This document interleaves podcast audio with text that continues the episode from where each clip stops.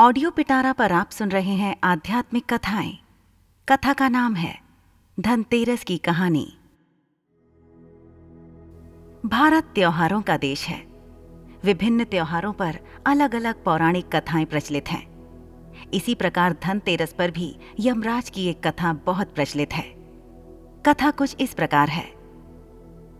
पुराने जमाने में एक राजा हुआ करते थे। राजा हिम, उनके यहाँ एक पुत्र हुआ। तो उसकी जन्म कुंडली बनाई गई। ज्योतिषियों ने कहा कि राजकुमार अपनी शादी के चौथे दिन सांप के काटने से मर जाएगा। इस पर राजा चिंतित रहने लगे। जब राजकुमार की उम्र 16 साल की हुई तो उसकी शादी एक सुंदर, सुशील और समझदार राजकुमारी से कर दी गई। राजकुमारी माँ लक्ष्मी की बड़ी भक्त थी। राजकुमारी को भी अपने पति पर आने वाली विपत्ति के विषय में पता चल गया। राजकुमारी काफ़ी दृढ़ इच्छा शक्ति वाली थी। उसने चौथे दिन का इंतज़ार पूरी तैयारी के साथ किया। जिस रास्ते से सांप के आने की आशंका थी, वहाँ सोने, चांदी के सिक्के और हीरे जवाहरात आदि बिछा दिए गए। पूरे घर को रोशनी से जगमगा दिया गया। कोई भी कोना खाली नहीं छोड़ा गया। यानी सांप के आने के लिए कमरे में कोई रास्ता अंधेरा नहीं छोड़ा गया।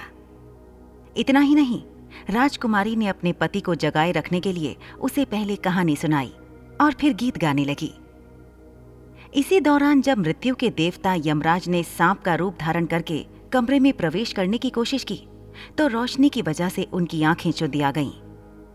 इस कारण सांप दूसरा रास्ता खोजने लगा और रेंगते हुए उस जगह पहुँच गया, जहाँ सोने तथा चांदी के सिक्के रखे हुए थे डसने का मौका न मिलते देख विषधर भी वहीं कुंडली लगाकर बैठ गया और राजकुमारी के गाने सुनने लगा। इसी बीच सूर्य देव ने दस्तक दी, यानी सुबह हो गई। यम देवता वापस जा चुके थे। इस तरह राजकुमारी ने अपने पति को मौत के पंजे में पहुँचने से पहले ही छुड़ा लिया। यह घटना जिस दिन घटी थी, वह धनतेरस का दिन था। इसलिए इस दिन को यम दीपदान भी कहते हैं। भक्तजन इसी कारण धनतेरस की पूरी रात रोशनी करते हैं। ऐसी ही इंटरेस्टिंग किताबें कुछ बेहतरीन आवाजों में।